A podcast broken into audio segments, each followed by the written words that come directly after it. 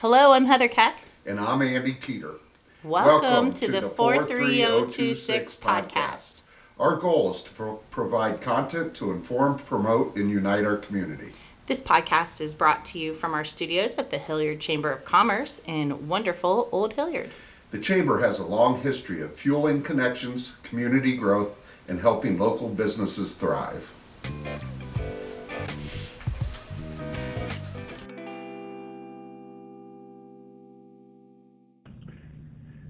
Hello, and welcome to the 43026 podcast, Thursday edition. I am here by myself today. Heather is busy with other things, but I would like to, I'm looking forward to this podcast. Today's guest is mine and Heather's good friend, Paul Lambert. Um, Paul served on the school board with us for several years, but Paul is a long-time Hilliard community resident. He's an expert in many things, among those the Hilliard Darby Accord and the school funding and all things school related. So, but before that, we have a lot of things going on in Hilliard this weekend. Um, the ce- celebration at the station is tonight from 6:30 to 9:30, and then on Saturday we have motivation at the station with high intensity fitness at seven, followed by Mad Happy Yoga at eight o'clock. Fair Truck Food is this Saturday at the fairgrounds from 11 to 8. Hilliard Pride, brought to you by Rainbow Hilliard, is this Saturday at Station Park from 12 to 3 o'clock. And then on Saturday, Hilliard Education Foundation will be hosting Jess and Judy, a tribute to Judy Garland, starring Broadway veteran and Hilliard Davidson graduate Jessica Grove. Um, tickets can still be purchased at the Hilliard Education Foundation's website, and all proceeds of this event go to the Education Foundation and the Hilliard Arts Council. Thank you for joining us today, and now here's Paul Lambert. We'll be right back.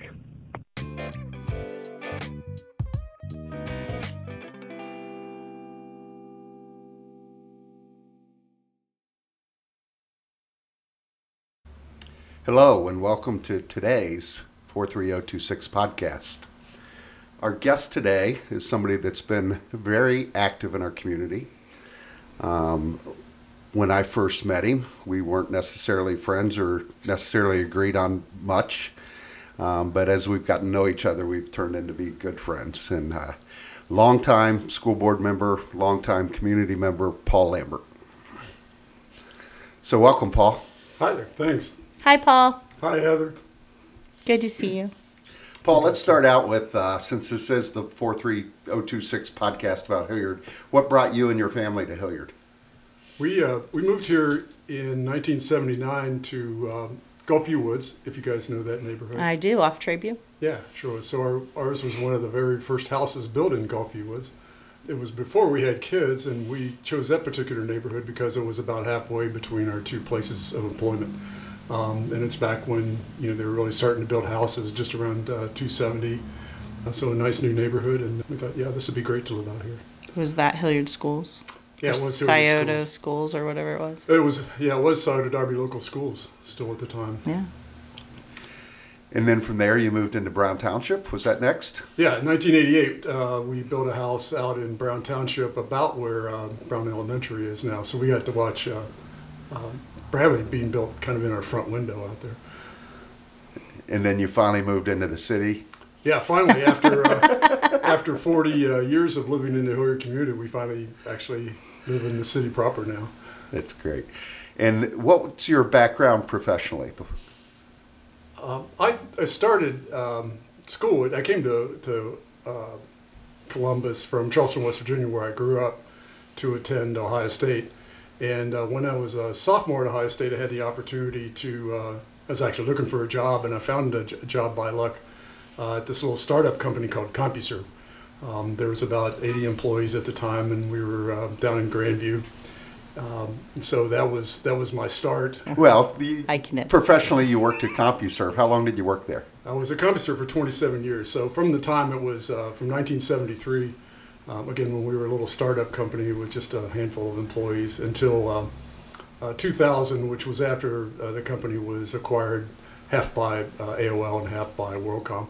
I ended up going with the WorldCom uh, half of the split, which is uh, the part of the company that actually built the uh, the building on Britton Road, which is now the Verizon building. So that was the headquarters for the, the group I was in. So describe what CompuServe was back then for people younger than you or me. People might probably won't even remember the name CompuServe. Yeah, that's sad. The company's been gone for about 20 years now, so a lot of people have not heard of it. Uh, it started uh, as a, it- it's a little bit like the Amazon Web Services story, and people are familiar with them, in that our parent company was in an entirely different business. It, was an insurance company. Uh, Columbus was a uh, uh, just a seed uh, bed for many insurance companies back in those days, and this was one of them. It's called Golden United Insurance.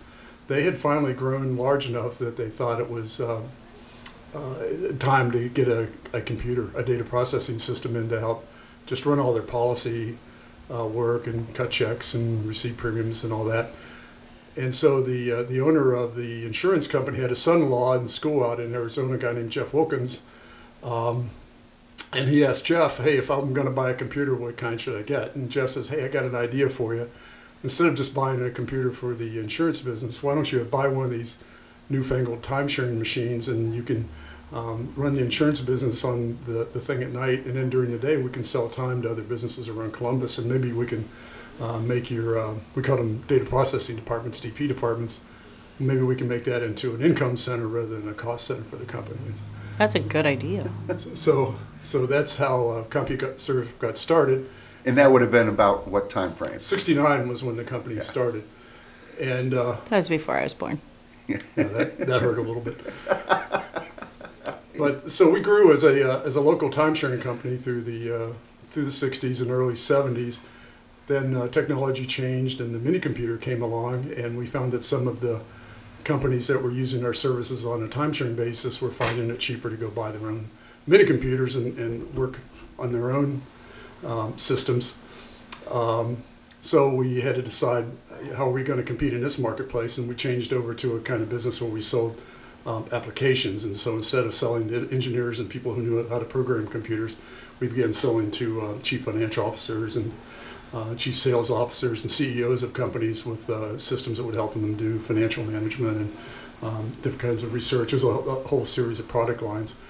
Um, and that business was, was pretty profitable. And then along came the microcomputer, uh, particularly the IBM PC. And we thought, oh, okay, we've got a lot of these people who are using the applications on our time sharing systems now can do the same thing on their home PCs um, or on their office PCs for a fraction of the cost. What are we going to do now? And uh, one of the young engineers in our group said, hey, you know, I've got a bunch of guys I'm in a computer club with. Maybe we can uh, figure out ways of connecting all these guys with uh, hobby computers together um, on at nighttime on our systems when they're not busy uh, with the commercial stuff. And so that was the beginning of a thing called the CompuServe Information Service, uh, which eventually grew to be, you know, the major. Uh, we kind of call it uh, Internet version one. Um, that we offered things like um, email. I've had an email m- account continuously for over 50 years now. And most, Yeah, that's kind of crazy. Yeah, didn't you have like one of the first emails accounts ever? Yeah, uh, we were one of the first to sell uh, That's email amazing. to, to anybody, just a you know little old company here on Henderson Road. And, so uh, Al Gore didn't in- invent, Invent the internet. No. no, Paul Com- Lambert did. Yeah, well, no, and, you know, and another part of that story, uh, uh, I should also say that things like Facebook today, you know, forums and that kind of social media stuff we had years ago on on CompuServe, we had a service that we called CB that was like CB radio, where Oh. people all over the world can talk to each other. Uh, the first ever online marriage was done on CompuServe's CB service. In, in the That's middle- really cool. Middle 80s, something like that. You're part of history. Yeah. Um, there was a bunch of us, a whole bunch of really smart guys uh, working at CompuServe, you know, invent, came up with all those ideas. You know, before the internet, there you needed a way to get people onto the service from all over the world. So we had to run our own network, um, and we had modems, you know, those things that squealed, and made all that noise. We had modem banks all over the country for people to dial into to use our service. And then when the um, the Bell breakup happened in the early 80s, I think it was 1982, 1984, somewhere in through there, um, it gave companies like ours the opportunity to sell our network alone as a as a service connecting um, other companies to their customers using our network, and that became a fairly large business. So we had a um, it, was a uh, it was just a great business model where we had a network business, an online consumer services business, and still a time sharing business going, all using the same physical plant, but at different times of the day. So it was, it great leverage, very profitable business. Um, that attracted the attention of H&R Block, who bought us in uh, 1980 um, and gave us capital to, to grow the company to a global um, operation, and that was a, a great marriage. Up until folks like AOL and so on came along, and uh, we got some real competition. AOL had a business model where they uh, used advertising to support their um, Yeah, they would just revenue. send you the internet in the mail. right. And when you got on, you got Back in my advertising, and uh, The internet came in the mail. you know we operated kind of at a commercial uh, service level. They operated at a consumer service level, but in the end, that's what the market wanted. So that started to scare H&R Block, and that, that's when they sold us and sold our consumer service um, business to AOL and sold the uh, network service that I, I was working in at the time to uh, WorldCom. Okay, when we first met, it would have been around, I don't know, 2007, I'd guess. I was elected to the school board for the first time in 2005. I remember you handing pencils out in front of uh, one of the elementary schools. Pencils. pencils. Yep. Keeter Uh, for school board. Keeter for, I still got a box of them in the basement if anybody wants a Keeter for school board pencil. Nope. Um, but you started a, it was a blog that was Educate Yeah. Hilliard? It was, yeah. And, uh, and so talk about the start of that. Um, the start of it was, um, it, it really, if I can retrace steps a little bit, um, Sure. you know, my first contact with anything official about the schools uh, was through HEF. Actually, um, one of the uh, leaders of HEF came to my boss at CompuServe, who was a division president, and said, uh, "Since you guys are moving to Hilliard, uh, we wonder if you'd like to be a, um, a sponsor, a supporter of our Hilliard Education Foundation, and uh, would like a a seat on our board. And my boss says, well, you know, I, I live in Dublin, but I think I've got a candidate for you. And he called me up and he says, hey, I have an opportunity for you. An I opportunity. an opportunity. And uh, put me in contact with, uh, if you know the names, uh, Phil Wade and Tom Giusti. Um, and we sat down for lunch and they told me what HEF was all about. And I said, yeah, I'd, I'd, I'd be very glad to form, uh, to join the board. And so that was my first real contact with the leadership in the community. Uh, in fact, Libby was the school board representative to the, uh, to HEF at the time. Libby Gierach, the president and CEO of the Hilliard Area Chamber of Commerce, where we have our uh, recording studio. Yeah. For And, those uh, listening at home. mayor Roger Reynolds was a uh, ex officio member of the of the board, uh, and later uh, uh, Tim Ward, when he became mayor, uh, sat on the, the HEF board. So that was my first contact. Um, and then I began paying attention a little bit to economics, which is kind of a, an interest to me. Um, saying why why do my taxes keep going up? Why do they keep putting stuff um, on the ballot, asking for more money? Don't they have enough money already? Why why why why? Why do kids need things? Yeah, and um, you know, not being from Ohio, I didn't really understand anything about how Ohio schools work. In West Virginia, there's one school district for every county, so there's only 55 in the entire state. Um, here, there's you know 612 or something uh, right now. Um, so, as I was beginning to understand things, and uh, you know, my um, training, business training, uh, taught me how to look at financial statements and kind of dissect them and find out what's going on. You find the truth often of an organization by reading um, their financial statements and particularly the footnotes. Um, and I found things that, that I didn't understand and some things that didn't seem like they made sense. Uh, so I started doing uh, more and more research and then writing this, this uh, blog to pass on what I learned to other people. And ultimately, before I, I stopped using the blog, I think I'd written 400 articles, I think, 400 Oh plus articles in the blog. So, and it's still sitting out there if you want to research stuff. I think I read the whole thing in like 2011. Wow. So then, um, I don't remember exactly what year that happened when it, but as Facebook became popular, I switched over to a Facebook page and published there pretty actively all through the time I was on the school board and not so much now, but occasionally. Well, I remember my memories, and I, I don't remember the specific issues, but you being very critical of the schools at the time. There was some reason I felt some animosity towards Paul Lambert every time he wrote in his blog. Yeah. Do you remember some of the details? Was it I- well, you had the attention of the school board. Did you even know that? Um, I think so. I'm sure he did if he saw me anywhere. You know, Nice. Yeah, certainly when I decided to run for school board, I found out that, you know, I had some pretty active opposition. Um, and that, uh, the first time I ran, I came in dead last in a race of, I don't know how many people were in that. It was. What a- year a was that? It was a year when there was two seats and, uh, there was probably five or six candidates. One of them was Doug Maggie, you know, so nobody beats Doug Maggie, right? I Except- beat him, Except Denise. just so you know. I beat him pretty badly. Yeah. That was probably 2007, I That would was 2007. It was right after the Yeah. um, the teacher re- renegotiation. Oh, that was brutal. Yeah, the one over the, you know, when health costs Healthcare. came up. Yeah. No, well, so then did you run again for in 2009 for a 2010 seat? Yes. Yes. Yeah. Okay. Yeah. And uh, we ran as a uh, three-person team. And then you were successful that year.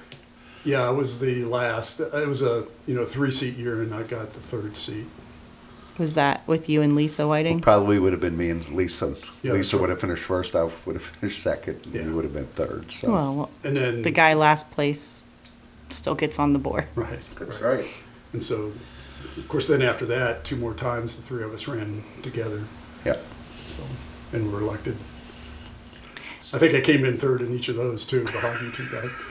Uh, And, and Paul, honestly Justin speaking, Gardner. for my uh, from from you know just for me, uh, I think you were a fantastic board member and uh, patient, and you slowly and methodically um, were able to kind of point out the things that you wanted to see changes, and I'm gonna bet you got your way on a good chunk of them. Yeah, there was a there were a few things that that um, that I feel good about uh, accomplishing. Um, one was it's just governance stuff. For example, that that we uh, we're doing a better job publishing minutes. Doing a better job. Um, I think one of the things that probably annoyed you, Andy, in the early years is that when we would be set what's called the supporting documents um, before the board meeting, I would post those immediately, feeling you know they were a public document at that point. And my view was that the reason we had board meetings um, in public, one of the reasons we had board meetings in public was to give the public a chance to come and tell us what they thought of the, the legislation we were going to be seeing, and how could they know that if they didn't see the same notes that we saw as board members. And um, so that was a battle for quite a while, and ultimately, I remember that. we do, we do do that now. Yep. Yeah. Yeah. I'm So not sure. I'm not sure what I was so worried about. No about that and kidding. Publishing all that stuff. So. Um, so one of the things that I think you've been an advocate for in the district is helping people understand um, how it's funded, and there's a lot of misunderstanding, specifically for the people who maybe live in the city of Columbus but Hilliard School District versus the people who live in the city of Hilliard um, in the Hilliard School District, or or geez, we've got non-Hilliard, uh, Brown Township and Galloway, and we have Three. Dublin, really, all in, Yeah, it's three municipalities and five townships. right, all in, in Hilliard, and I think that there's questions that people, they think, oh, if you live in the city of Hilliard, you pay more taxes to the school district than if you don't. Um, and you have worked tirelessly to explain that, and I thought maybe we'd give you a few minutes here to talk about that. Um, yeah, if you don't mind, the uh, I think a, a place we can go here is to again, this is my tendency to want to deconstruct things back to the to the root. What happened in in, uh, in Ohio and how we ended up with this um, kind of school district that we have in Central Ohio goes back probably close to 100 years. Most importantly, it goes back to the uh, the 50s uh, when there was a couple of important things happen. One is that uh, most people may not know that the state school board didn't exist until 1955. It was created then. Uh, the state school board has some members that are appointed by the governor, some members that are elected by the by the public. Uh, that school board is the body that sets school district boundaries. There was a period uh, in the early days when it was normal that as a city expanded, they moved the school district boundaries with it. There was a move originated by, I assume, the developers, uh, real estate developers of the period, that got the state school board to decouple this notion of moving school board boundaries, school district boundaries with the city boundaries. So we had, you could now, Columbus could potentially annex land without moving the, the school district boundary uh, with it. The second big thing that happened then was the development of the uh, regional uh, water sewer system um, that was largely funded with federal money, but it was put under local administrative control of Columbus. So in essence, Columbus owns that water system. And one of the things they were expected to do was to write contracts with all the suburbs to provide water and sewer services to them. The Columbus leadership at the time was primarily a mayor named Jack Sensenbrenner, said, uh, let's make sure we're not like Cincinnati or Cleveland where we let the, the center city get surrounded and landlocked by the suburbs. Let's make sure that we write these water contracts so that the suburbs can't grow and cut us off from an annexation pass. So all the way around the city, you can almost think of it as like a big flower. Um, there are paths between each suburb for the city of Columbus to annex, and those are dictated by these water contracts. So, for example, in our area, the area where um, Tuttle Mall is, is in Columbus, and the city of Hilliard and the city of Dublin don't touch anywhere because of that annex, annexation path that's preserved between there. Um, that's true all around the city. So, for example, Polaris is in Columbus, Easton is in Columbus, even though you, know, you think of them as being out in the suburbs. So those uh, water contracts, you know, define kind of the boundaries of the of the uh, suburbs in particular. So Columbus was growing, and many people would be surprised to hear this, but in the uh, early 70s, Columbus City Schools had 115,000 students. Uh, it's still the largest school district in uh, Ohio, but it was more than twice the size it is today, and regarded as a very good school district. Yeah, that's a lot of kids. 1979 graduate of Columbus Whetstone High School, right here. There you go. I was barely born then. But there was an issue that was brought up, and that's that uh, because Columbus had a policy of um, sending kids to the closest neighborhood schools, and um, you know, a whole separate issue is that Columbus, in the you know first part, all the way up into the middle part of the 20th century, had um, discriminatory housing um, practices going on, like redlining, blockbusting, some of those kinds of things. Um, neighborhood schools also functionally caused the schools to be segregated because the neighborhoods were segregated. Um, so some outside forces like the ACLU, the um, NAACP, uh, filed a suit in the federal court here. It's called Penick versus Board of Education, um, where they claimed that the schools were illegally segregated. The judge, uh, a local judge named Robert Duncan, agreed uh, with that position and um, found for the plaintiffs, and they uh, ordered that the uh, Columbus schools implement busing to distribute the school the kids racially all across the city. That immediately um, caused a white flight to the suburbs. And if you look at the enrollment growth in a school district like Hilliard, you see a bump right then when people begin fleeing to the, the suburbs. And of course, the developers loved that because that was an opportunity to build a bazillion houses in the suburbs, places like Gulfview Woods. Um, and people began moving out there. Well, the Columbus School Board said, wait a minute, this white flight is going to destroy our school district. It's going to, uh, all the kids with means um, are going to leave. We're going to be left with just the poor kids and the predominantly the black kids. Let's go to the State Board of Education and make an argument that says this is stupid on a bunch of levels. One is that it's kind of really anti um, desegregation. Another is that it will cause the suburbs to ex- expend an enormous amount of money to build schools and hire teachers and all that kind of stuff, which When isn't necessary.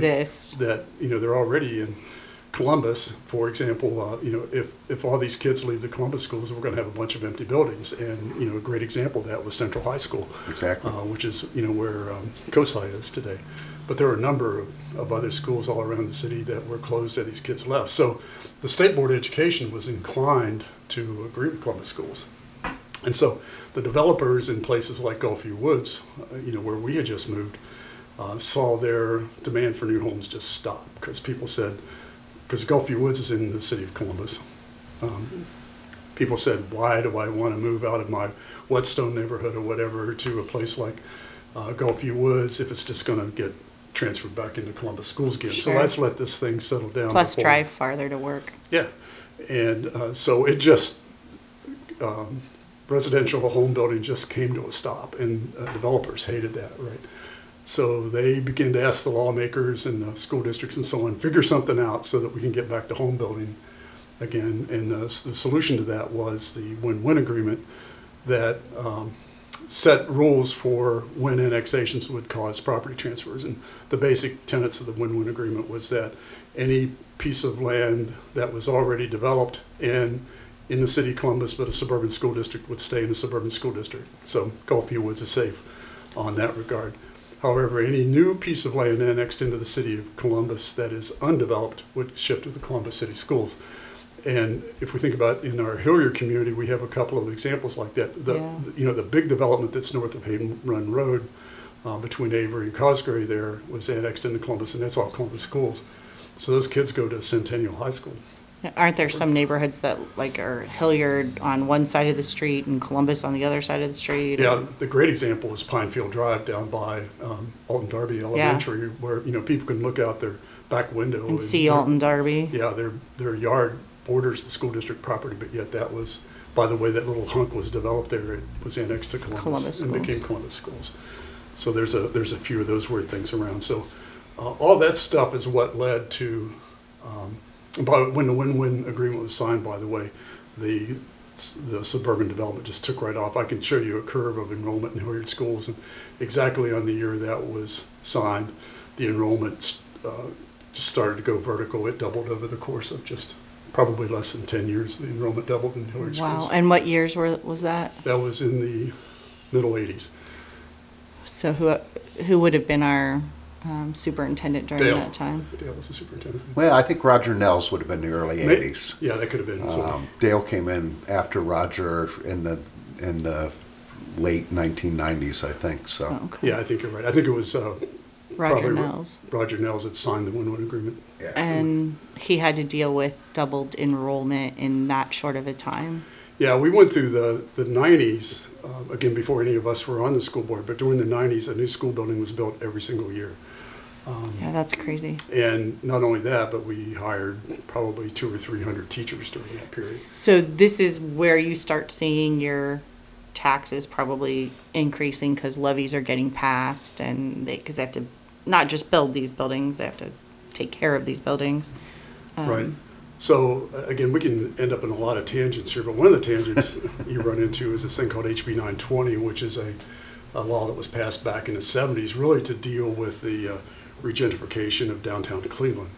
But what HB 920 says basically is that when a levy is passed on a, on a parcel of land, the amount of uh, tax that's generated never changes regardless of increases in the property value. So you can think of it in a macro way as this HB 920 says that, that a levy only generates a, uh, a fixed amount of money and the only way to get more money is, Is to to pass, pass another levy. levy. I would say that is probably one of the biggest misconceptions. People do not understand that. As they assume as their um, house increases in value, that their, what they pay in taxes increase. Yeah, yeah, that's not true at all. One, one of the best explanations, and this this works better visually, so it's not good podcast. But somebody explained to me an income tax, which is what cities get their um, income from, is a steady curve up as the economy increases and people's salaries increase and the more jobs come in. It's it's a steady curve up. But for a school district's revenue that's based on property taxes, because of 920, it's like a stair step, and the steps happen when the levies are passed. Yeah, yeah, that's correct. But then people ask, well, uh, when a new house is built, it generates new taxes. Doesn't that help? And it does generate new taxes and adds to the levy, but when a new house is built, it usually also is coming with the kids, right? Right. And so the average cost to educate a kid in Hilliard schools is, you know, in the twelve, thirteen thousand dollar range. I don't know exactly what it is this year. Um, about um, a third of that comes from the state, and the rest of it has to be raised locally. Uh, So the uh, amount of money, the, the value of a home has to be about three hundred and fifty or four hundred thousand dollars to generate enough money to educate just one kid. Um, So, uh, you know, it's And not. then, yeah, and not, er, people aren't just bringing in one kid. Right. And so new homes don't necessarily create the funding to match the growth in kids in the schools. And that's where every once in a while you have to, um, you have to pass a levy to cover that, cover that gap. And there are other ways of doing that too, right? Businesses? Yeah, business, business income. Um, that all depends on how our partners in the city um, go about tax abatements and TIFs and all those That's why I threw things. that out there. I was Yeah, gonna I see if it that- started a fight between you two. We might have to have a whole other podcast to talk about um, development and TIFs and tax abatements and such. So Yeah. I've been on both sides of that now, You and I'm. I'm learning a lot. It's amazing So- how that happens when you get elected to a body. right? Yeah, Yeah. it does. The, uh, yeah, so, you know, the revenue that we get will depend on the, the economic development deal that's done by the cities. Um, And I, I- we're really fortunate here that the people who are sitting on the city council now um, understand this, I think, better than um, previous generations of the city council. Yeah, And so agreed. uh, the relationship is really good. Um, That's the whole reason I ran for city council after school board because I was tired of them not understanding the difficulties schools have. Right. And um, I won't try to uh, quote exact numbers because I don't know that now, but I've had people come to me often say, um, what good is this Amazon data center development in Hilliard when they had all their taxes abated? Um, the truth is that the deal is more complex than that, that there's a side uh, economic development deal that includes the, uh, the schools, where the schools receive revenue based on the size of the buildings that are built. And it will ultimately make, uh, you know, Amazon the largest commercial enterprise in, in Hilliard. And um, they're already, I, I, again, I, I caution myself, I guess, from quoting numbers, but it's well over a million dollars a year now in, in revenue. I think it's several million dollars a year in revenue from Amazon. Oh, pardon the siren. We are broadcasting from downtown Hilliard. This And- is not new. If this is, if you're driving, Yeah. So I think, if, you know, if I made the other part of the story is why do the costs keep going up to run the schools? Um, why, why is there a cost of so much per kid and why does that number continue to keep going up? Well, the truth is that our schools, you know, you can think of the buildings and the football fields and all that kind of stuff, but really schools That's are not about, it, though. schools are about the teachers. Um, the payroll for the school district is going to be uh, $200 million a year here pretty soon. The school district was by far the largest employer um, in the community. Um, I think we found out there's two thousand employees. Is that yeah, what Yeah, there's, Superintendent Dave Stewart told us? Yeah, I think so. And and and as part of that largest employer, um, it's only about thirty-five to forty percent of the kids that go to the Hilliard City Schools come from the city of Hilliard. Yet the school district is built all but a couple of their buildings within the city limits. So the city reaps all those. The city of Some Hilliard additional benefits reaps the than, benefits of the income tax. well, that's a good point. right. So the, you know, the, most of the employees, other than the administrative staff in the school district, are represented by uh, one of two unions. And um, those, uh, with those unions are negotiated collective bargaining agreements that specify the, uh, the pay structure and benefits and so on for the, uh, for the employees. Those get renegotiated about every three years. Um, And in that is a structure that specifies how the teachers get uh, pay increases from year to year. Uh, It's, um, it's not an easy thing to change. I came on the board saying, we can change this thing. Um, Not so easy. Um, But we have made some changes uh, to the pay structure over the year. The teachers have been, been great to work with uh, to, to make changes, uh, to make this uh, more sustainable. But um, in, in just pure terms, those costs go up about four percent a year, and you do the math, it's uh, seven or eight million new dollars are needed every year to fund the increases in compensation and benefits in our district. So that's where the money goes. Um, and so we have a choice, and it's not any different in Hilliard than it is any other school district in Ohio. The numbers may be different. My daughter teaches up in Fremont. Their pay structure looks exactly like ours, except the numbers are slightly smaller because it's a lower cost of living. There are some communities in Ohio where the teachers get paid um, a great deal more.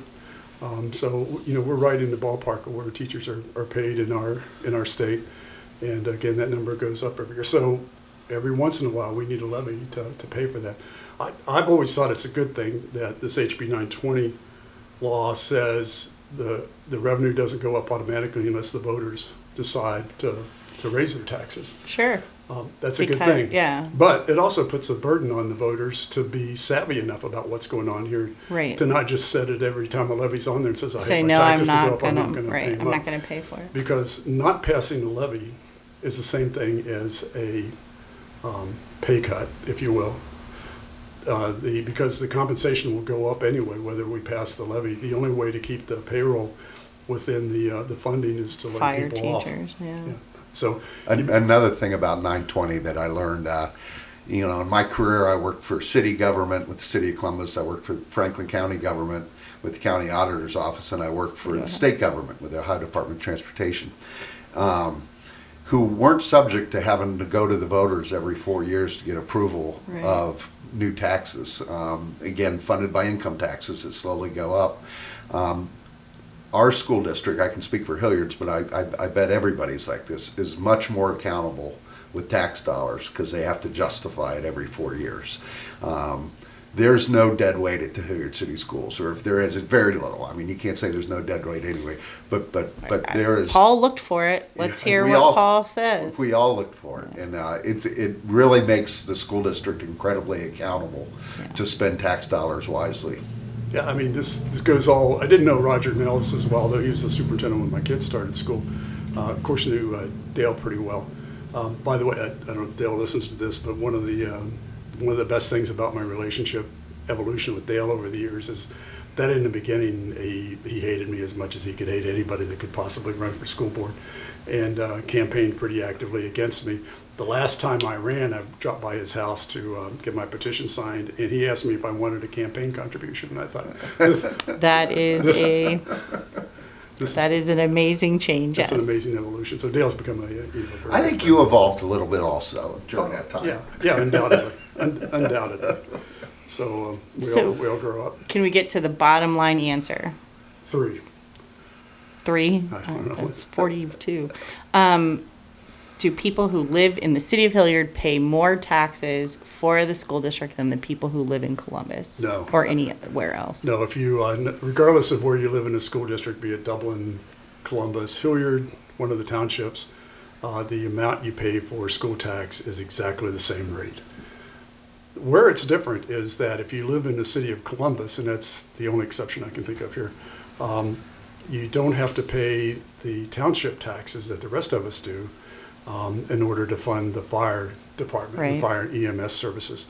Uh, because in the city of Columbus, the fire is provided by the city of Columbus Fire Department, which is funded through their um, income tax and other, other revenue sources. So people who live in the city of Columbus aren't paying township taxes, any appreciable township taxes, and that's the reason their taxes are less. There's no difference in the, um, in the school tax. And I think that is the final word on that.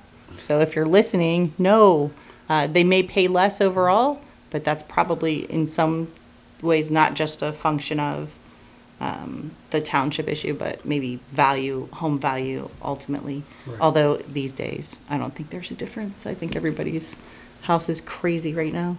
You know, another angle on that issue is uh, every once in a while we hear people say, why does Hilliard Schools continue to annex these parcels that are in Columbus? Um, there's a couple of things, you know, wrong with that assertion. One is that school districts don't annex anything. Yeah, any- there's anytime. no governmental authority to do that. Right.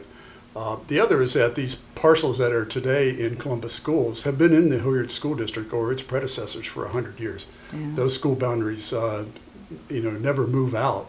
Uh, sometimes they're, they're drawn in, as we talked about with the, uh, the win-win agreement. And by the way, the win-win agreement has now been sunset, so all the, Correct. all the school district boundaries are frozen where they were on that date. I want to say, I think we all three voted on that. We It's probably did. 2017. So all the school district boundaries were frozen, and as I predicted would happen, uh, the very first thing we saw was the development of the sugar property Right. down at the corner of Alton Darby and, um, and uh, Renner, uh, which is in the area that, had that been annexed while the win-win agreement was in force, it would have gone to Columbus Schools, so of course it never developed. And as soon as the win-win agreement froze the school district boundaries and kept that in Hilliard Schools, now there's going to be 700 houses there. Yep. It's crazy. Yep.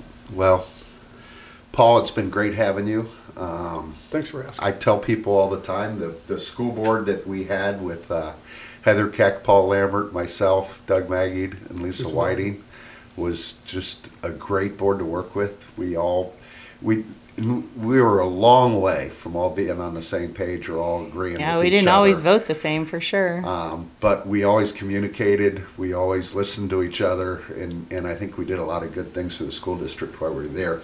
Um, your knowledge on this stuff is great.